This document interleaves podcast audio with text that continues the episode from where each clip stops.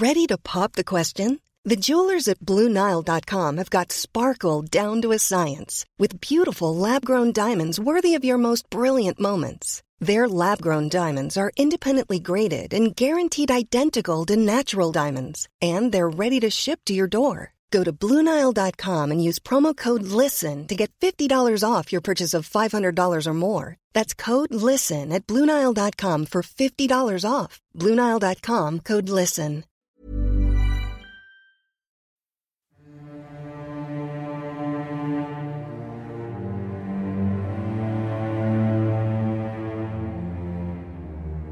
Kababalaghan sa pabrika.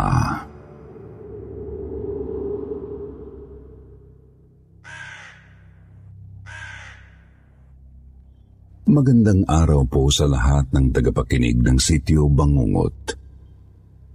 Ako po si Chanel. Lumaki po ako sa lola ko. Mula po nung ako ay magkaisip ang lola ko na ang lagi kong kasama. Siya na ang kinagisnan kong ina. May magulang naman po ako at mga kapatid pero ang loob ko po talaga nasa lola ko. Kahit saan siya magpunta, sumasama ako sa kanya. Kaya nakahiwalay po akong lumaki sa pamilya ko. Taong 2001 nang sinundan namin ng lola ko ang pamilya ko na lumipat na sa Bulacan. Tubong Bicol po kasi kami. Ang sabi kasi ng lola ko, mahirap daw na lumaki akong malayo ang loob sa sarili kong pamilya. Paano na lang daw kung iwanan na niya ako pagdating ng araw? 19 years old na po ako nang pumunta kami ng Bulacan. Nadatnan namin ang pamilya ko na hikahosang pamumuhay. Dahil nga po bagong salta sila sa lugar, hirap silang makibagay. Hirap makahanap ng trabaho ang tatay ko. Ang tinitirhan po nila ay gilid ng riles. Nagtayo lang ng kubo ang tatay ko na ang dingding ay mula sa pinagtagpi-tagping lumang plywood. Ang bubong ay mula rin sa mga pinaglumaang yero na pinagpalitan ng bubong ng mga bagong kaibigan ng tatay ko. Naglalabada ang nanay ko habang ang tatay ko naman ay nagtitinda ng balut at penoy. Ang ginikita nila ang pantusto sa pang-araw-araw na gastusin. May apat po akong kapatid at tatlo sa kanila ay nagsisipag-aral pa. Pangalawa po ako sa panganay, kaya nang makita ko ang sitwasyon ng buhay nila naisipan kong magtrabaho. May kapitbahay kaming naghahanap ng trabaho noon. Naging kaibigan na rin ng nanay ko dahil halos kaidaran niya. Madiskarte yun sa buhay. Mabait at palangiti. Inaya niya akong sumama sa kanya sa pag-a-apply. Dahil nakagaanan ko siya loob, sumama ako. Ang dami naming inaplayan pero ang tagal naman ng desisyon kung kami ba ay tanggap o hindi. Sinasabi nila na tatawagan na lang kami. Ang sabi ng kasama ko na itago ko na lang sa pangalan na Lynette. Strategy raw yun para hindi tanggapin ang aplikante. Maghapon kaming hindi nawala ng pag-asa hanggang sa makatagpo na rin kami ng trabaho. Isa itong patahian ng mga damit pantulog. Marami silang gawa at kakaunti lang ang tauhan nila ng araw na yon. Kaya agad-agad kaming tinanggap dahil kailangan daw nila ng tao. Pero kailangan daw nila ay stay in. Pumayag na rin kami kaysa walang trabaho. Malakas na rin ang loob ko kasi may kasama naman akong nanay-nanayan. Mga unang linggo namin sa pabrika ay okay naman. Nakikiramdam at nakikipagkaibigan pa kami sa mga katrabaho namin, lalo na sa stay-in din kasi mahirap nang mapaaway. Mababait naman sila. Sa likuran ng pabrika ay naroon ang bahay na aming tinutuluyan. Tatlo ang kwarto at sa isang kwarto ay may apat na kamang double deck. Iilan lang kaming stay-in noon dahil ayaw daw ng iba na tumira sa pabrika. Ang idinadahilan nila, trabaho. Obligado raw kasi na mag-overnight ang stay-in lalo kapag rush ang ginagawa. Madaling araw, nagising ako dahil nakarinig ako ng tumutulong tubig. Napabangon ako. Nabigla pa sa akin ang natutulog sa kabilang kama. Sinabihan niya akong normal daw yun kapag umaapaw ang tangke ng tubig. Deep well daw kasi ang tubig namin. Kapag puno na ang tangke, pinapatay na ang motor. Ang dami kong hindi alam sa ganun kasi walang ganun sa Bicol na pinanggalingan ko. Nang tingnan ko ang higaan ni Ate Lynette, wala na siya doon. Lumabas ako ng kwarto para hanapin siya. Nakita kong nagluluto na siya. Maasikaso talaga siya. Ipinagtimpla niya ako ng kape tapos sabay kaming nag-almusal. Anak na ang turing niya sa akin noon. Siya lahat ang gumagawa ng gawaing kusina kasi hindi ko rin alam paano gamitin ang kusinilya. Kalan na kahoy kasi ang panggatong namin sa probinsya. Sabi niya sa akin dapat maaga raw kaming maligo kasi mahirap kapag nagising na ang iba. Mahaba ang banyo at may apat na cubicle lang. Magkahiwalay naman ang lalaki at babae. Hindi nakasagad sa ibaba ang dingding ng mga cubicle kasi tumatapon ang tubig mula sa pinakauna hanggang dulong cubicle kapag may naliligo. Nasa dulo kasi ang drainage. Doon pumwesto si Ate Lynette sa pangatlo at doon daw ako sa pangalawa. May tao na daw kasi sa unang cubicle. Habang naliligo ako, narinig kong tapos na ang nasa unang cubicle. Lumabas na siya. Mga ilang minuto, may pumasok na iba. Nagsasabon na ako ng katawan nang makita kong may sabon na sumabay sa pagdaloy ng tubig mula sa unang cubicle Kinausap ko yung nandun. Sabi ko, nahulog ang sabon niya. Kinuha ko ang sabon at iniaabot sa itaas ng dingding. Hindi kumikibo yung nasa kabilang cubicle. Pero naramdaman kong lumapat ang kamay niya sa kamay ko nang kunin ang sabon. Ang init ng kamay niya. At sa gulat ko ay bigla kong hinatak ang kamay ko nang makuha niya ang sabon. Nagtataka ako kung bakit mainit ang kamay niya. Ang lamig ng tubig na ipinapaligo namin. Mas lalo pa akong nagtaka kasi kakaiba yung kamay. Mabalahibo, parang asong mabalbon. Sa pagtataka ko, yumuko ako at sinilip ang paa niya. Nabigla ako kasi walang tao sa kabilang cubicle. Agad kong kinausap si Ate Lynette para tiyakin kung nasa kabila pa siya. Mabuti na lang ay nandun pa. Nagmadali na akong maligo para makalabas agad. Paglabas ko, tiningnan ko pa ang unang cubicle. Nakabukas yun na parabang wala namang gumamit. Napatingin din ako sa dingding. May bintana doon na maliit. Tabi na kasi ng pinakadingding ang cubicle na yon kaya sa itaas ay may bintana na may salamin at lagi daw yun nakabukas dahil sira na. Hindi na maisara ang salamin. Mula noon, hindi na ako naligo sa una at pangalawang cubicle.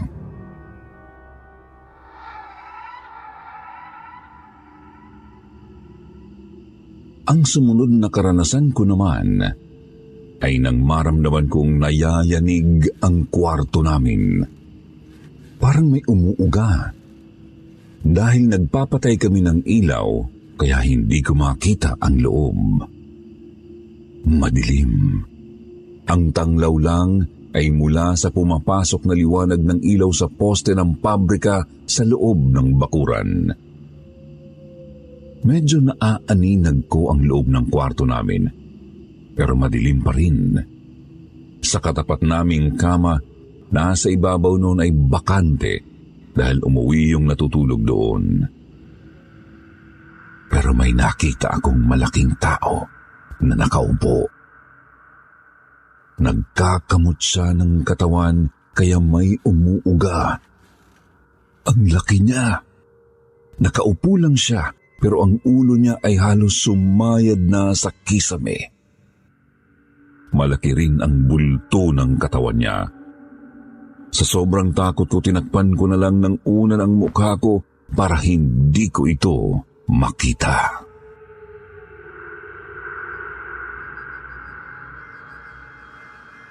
Isang beses, nagising na naman ako nang makarinig ng rumaragas ang tubig. Parang lagaslas ng talon. Napabalikwas na naman ako ng bangon kasi kapag ganyan, natataranta ako. Lumaki ako sa Bicol na daanan ng bagyo. Kapag umuulan, bumabaha agad ang ilog sa amin. Malapit lang kami sa ilog doon kaya kapag bahana, Dinig na dinig ko ang malakas na agos ng ilog. Pero yung narinig ko sa pabrika, sobrang lakas ng bagsak ng tumig, parang kayang anurin ang tinutulugan namin.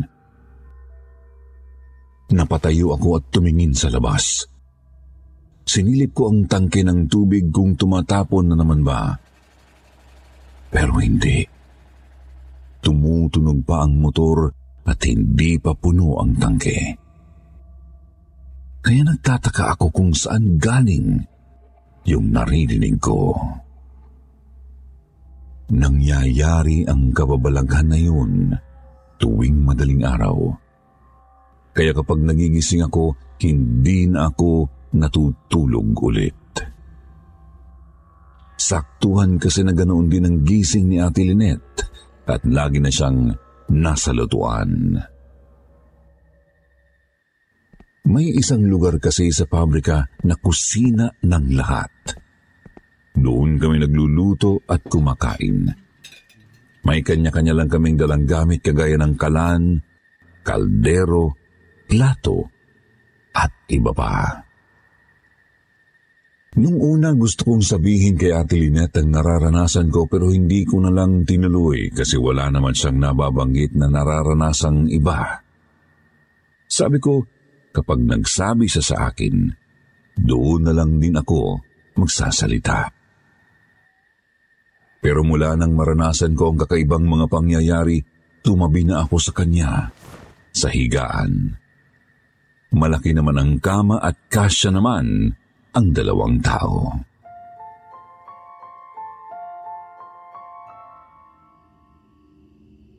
Habang natutulog ako isang gabi, nagising na naman ako kasi nakaamoy ako ng sobrang bango na hindi ko alam kung amoy ba ng bulaklak o pabango lang. Pero naisip ko, bakit naman may magpapabango sa oras ng pagtulog? Yung amoy nito ay sobrang tapang na masakit na sa ilong tapos nanunuot pa.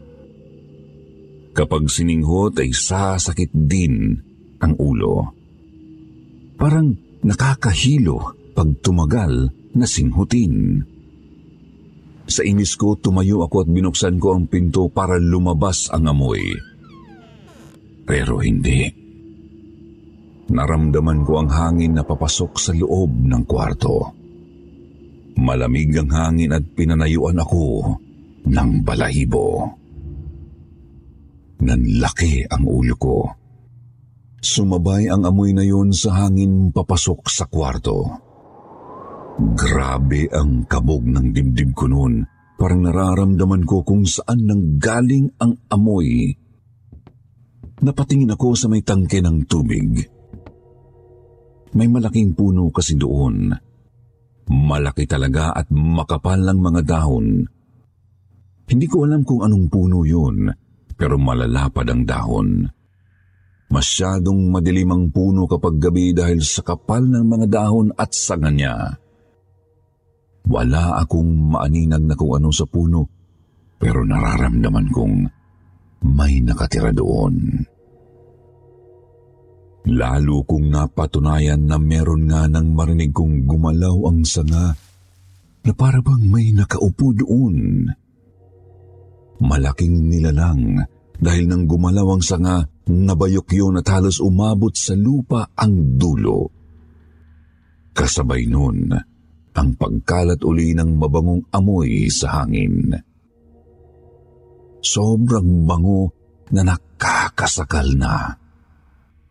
Tapos nakita kong may mga petals na nalaglag mula sa itaas ng puno. Nakapagtataka lang kung saan galing yun dahil wala namang bulaklak ang puno na yun. Nagmamadali akong bumalik sa higaan at sumiksik kay Ate Lynette.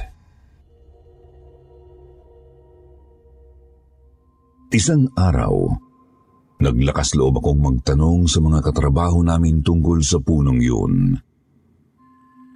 Nung una, ayaw pa nilang magsalita. Parang natatakot sila. Pero yung pinakamatagal na sa mga stay-in ang sumagot sa akin. May nakatira daw talaga sa punong yun. Matagal na raw yung gustong ipaputol ng may-ari kasi ang stay-in hindi nagtatagal at ang dahilan ay may nakikita sa puno. Pero kapag binabalak daw na ipaputol, hindi na dumarating yung taong gagawa dahil nagkasakit. Tapos hindi na raw tumutuloy kahit gumaling na. Mula noon, iwas na akong tingnan ang puno kasi sabi nila, pili lang Mom deserves the best, and there's no better place to shop for Mother's Day than Whole Foods Market. They're your destination for unbeatable savings, from premium gifts to show-stopping flowers and irresistible desserts. Start by saving 33% with Prime on all body care and candles. Then get a 15-stem bunch of tulips for just $9.99 each with Prime. Round out Mom's menu with festive rosé, irresistible berry chantilly cake, and more special treats. Come celebrate Mother's Day at Whole Foods Market. Everyone knows therapy is great for solving problems, but getting therapy has its own problems too, like finding the right therapist, fitting into their schedule, and of course, the cost. Well, BetterHelp can solve those problems. It's totally online and built around your schedule. It's surprisingly affordable too. Connect with a credentialed therapist by phone, video, or online chat, all from the comfort of your home. Visit betterhelp.com to learn more and save 10% on your first month. That's BetterHelp, H E L P. daw ang pinagpapakitaan ng nakatira doon. Kung ano raw ang dahilan nito, hindi ko alam at hindi na nila sinagot. Pinakamatindi kong karanasan sa pabrika na yon at dahilan din ng pag-alis ko ay nung minsan na nag-rush kami. Kailangan naming tapusin ang tinatahi naming mga pajama dahil i-deliver na kinabukasan. Mag-aalas 11 na noon.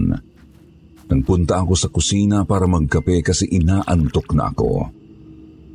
Nang matapos akong magkape, bumalik ako sa loob ng pabrika. Sobrang nagtataka ako kasi ang daming tao. Iilan lang kaming stay-in na nag-OOT noon. Wala pa kaming 20. Mahigit sampu lang yung mananahi at ang iba ay trimmer na. Pero nung bumalik ako sa loob ng pabrika, lahat ng makina ay may nakaupong mananahi. May mga naglalakad pang abalang-abala sa kung anong ginagawa. Sobrang dami nila na nagpasikip sa dibdib ko. kasi sobrang nagtaka ako kung saan sila galing. Paano silang nakapasok sa pabrika? May mga nakita rin akong nakaupo na sa ibabaw ng lamesa at pinaglalaruan ang mga pajama. Maya-maya ay naramdaman kong may malaking tao sa likuran ko. Naglalakad siyang papasok sa loob ng pabrika.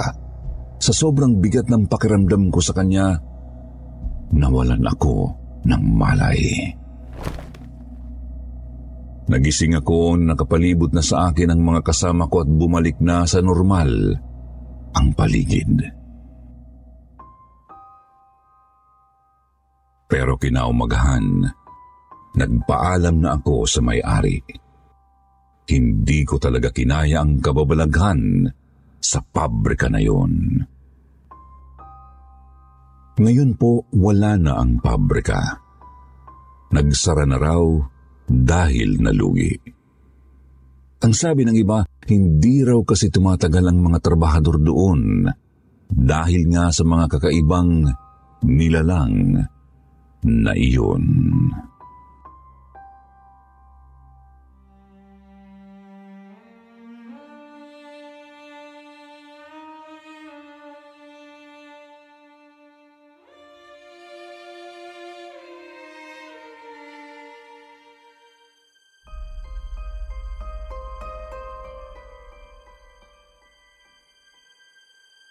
Kababalaghan sa kondo.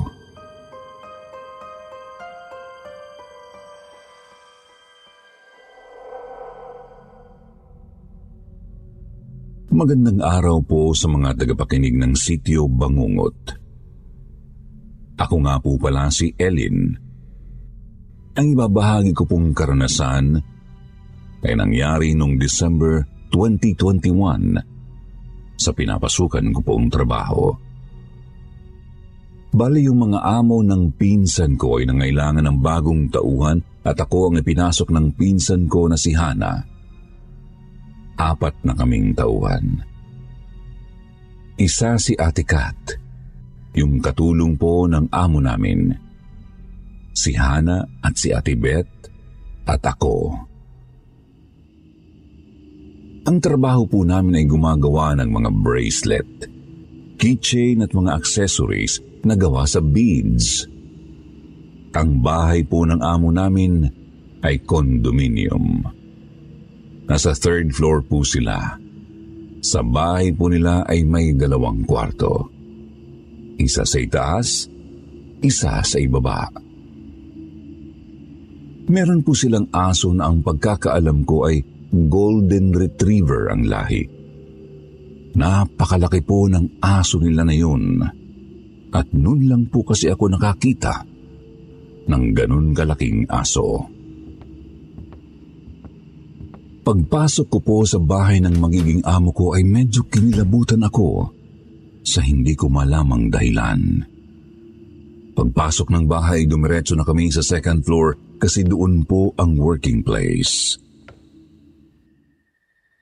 Makalipas po ang tatlong linggo ay naghanap po ulit ng bagong tauhan ang amo namin. Kaya ang ipinasok ni Hana ay si Ate Maan na asawa ng pinsan namin. Bali po, lima na kaming tauhan. Gaya po ng nararamdaman ko pagpapasok sa bahay ng amo namin, ganun din ang nararamdaman ni Ate Maan. Kasi nabanggit po niya sa amin na parang kinikilabutan daw po siya tuwing papasok sa bahay.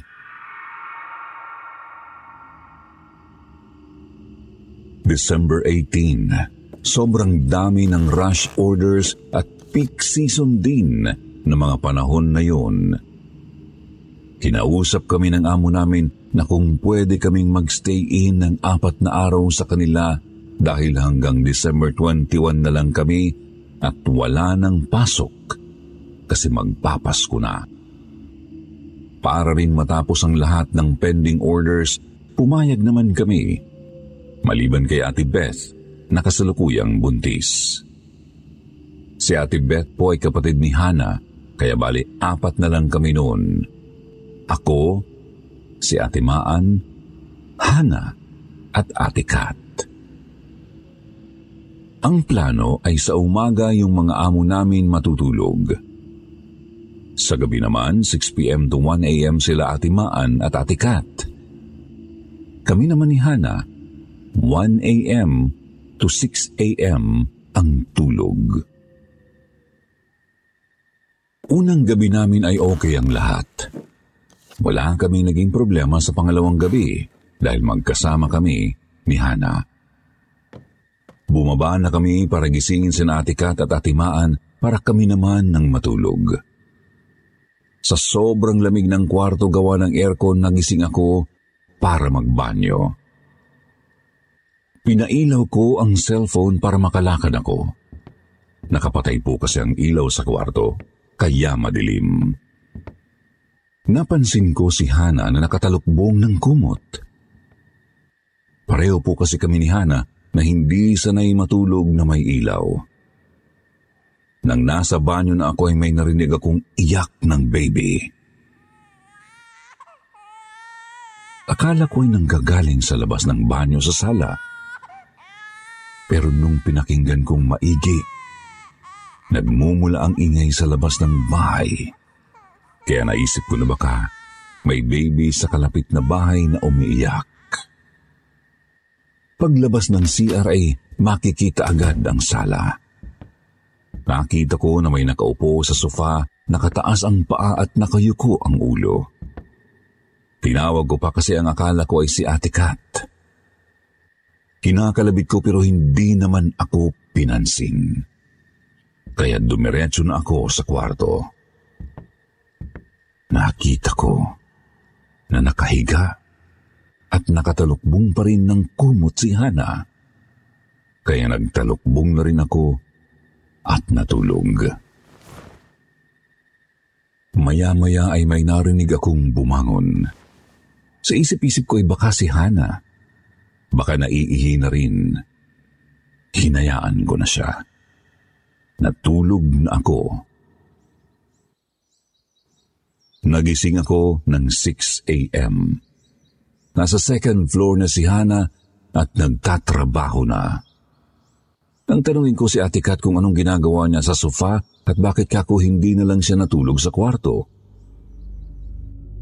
Nagtaka ako kasi hindi naman daw siya bumaba saka hindi rin daw siya natulog sa sofa. Baka raw nananaginip ako noon.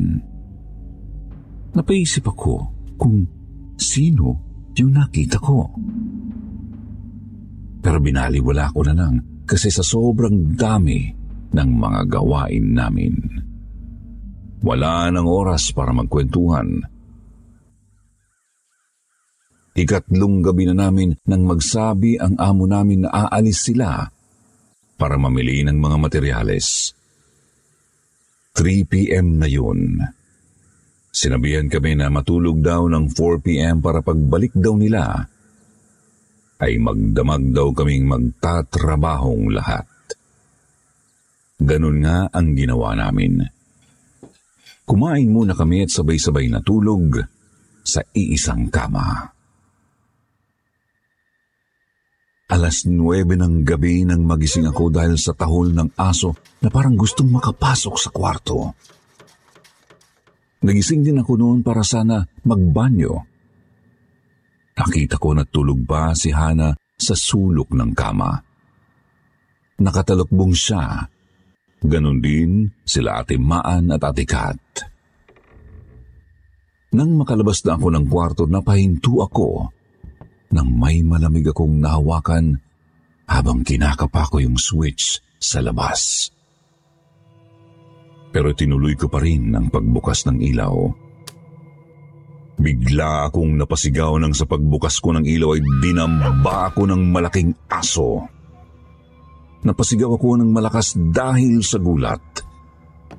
Nang marinig ko na naglapitan sa akin ang mga kasamahan ko, nanlaki ang mga mata ko at tinanong sila na Di ba nasa kwarto kayo? Sabi ni Ate Kat, kanina pa raw sila sa labas. Di raw kasi ako magising, kaya hinayaan na lang nila ako na matulog mag-isa sa kwarto.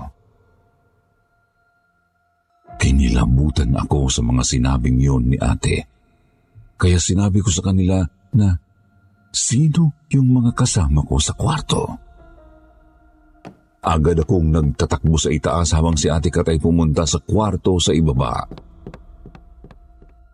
Maya-maya ay nagsabi si ate Kat na wala naman daw tao sa ibaba. Baka raw nananaginip pa ako. Di ko na sinabi sa kanila ang mga gusto ko pang sabihin dahil dumating na ang mga amo namin. Buong gabi kaming gumawa ng orders. Kinaumagahan ay sabay-sabay kaming natulog at nagising ng tanghali. Umakyat ako sa itaas para tapusin yung mga kulang na lang nang may narinig ako na nagsasalita na matanda. Di ko gaanong maintindihan kasi parang nagdadasal ng mabilis. Napatingin ako kay Ate Maan na halos katabi ko lang sa upuan. Sabay pa kaming nagsalita. Kung narinig ba namin yun nang sabay. Kinilabutan na naman ako at parang ayoko nang ituloy. Panghuling gabi na sana namin at bukas ay uuwi na kami. Kaya ang ginawa namin ay binilisan na lang ang paggawa hanggang sa natapos namin ng 10pm ang lahat ng orders. Nagsabi kami sa amo namin na ihatid na kami pauwi at bumayag naman sila. Nakauwi na ako sa amin at nakatulog ng mahimbing. Kinabukasan, Nakita kong nakatambay si Hana at atimaan sa labas. Nagkwekwentuhan sila nang marinig ko na ang bahay ng amo namin ang pinag-uusapan nila. Sinabi ko na rin tuloy na iba nga talaga ang pakiramdam ko doon sa bahay na yon. Parang laging may nakatingin. Tapos sabi nila ganoon din daw ang pakiramdam nila. Sabi pa ni Hana pag mag-isa daw siya sa CR, lagi siyang may naririnig na bumubulong. Doon ko na tinanong si Hana kung bakit siya laging nakatalukbong kung matulog sa kwarto. Tinanong ko pa siya kung nung lumabas ng 3 a.m. ay nakita rin ba niya si Ate Kat sa sofa. Nagulat at kinilabutan si Hana sa sinabi ko sabay-sabing nung oras daw na yun ay magkasama dapat kaming matutulog kaso hindi raw siya nakatulog dahil ang ingay kong humilik. Kaya umakyat na lang daw siya at mag-isa na lang ako sa kwartong yon. Napamura tuloy ako sabay tanong kung seryoso siya. Dahil kung hindi siya ang kasama ko noon sa kwarto, Sino yun? Sa sobrang takot ko, hindi na ako bumalik sa bahay ng amo ko. Nabalitaan ko sa pinsan ko na pati ang mga amo namin ay pinagpaparamdaman na rin ng mga di matahimik na kaluluwa na nakatira sa kondo na yon. Kaya nagpasya na lang sila na lumipat ng bahay. Sa ngayon po ay bumalik na ako sa mga amo namin. Dito pa rin ako nagtatrabaho sa kanila ngayon, pero sa bagong tinitirhan nila. Luma na ang bahay at mukhang matagal nang nakatayo. Pero wala naman po akong nararamdamang kakaiba. At saka ayoko na rin pong maulit yung nakakatakot kong karanasan. Totoo po ba na kapag pinansin o binigyan ng pansin ang mga hindi nakikitang nilalang, ay lalo silang nagpaparamdam? Maraming salamat po si Tio Bangungot at God bless po sa inyong channel.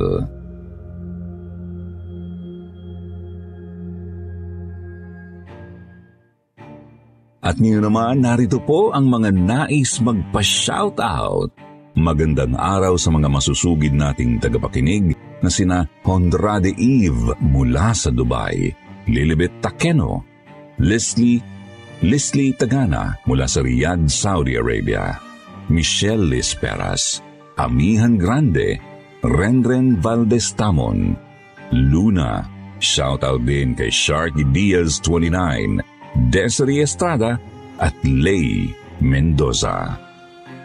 Marami pong salamat sa inyong palagiang pagtangkilik sa sityo Bangungot.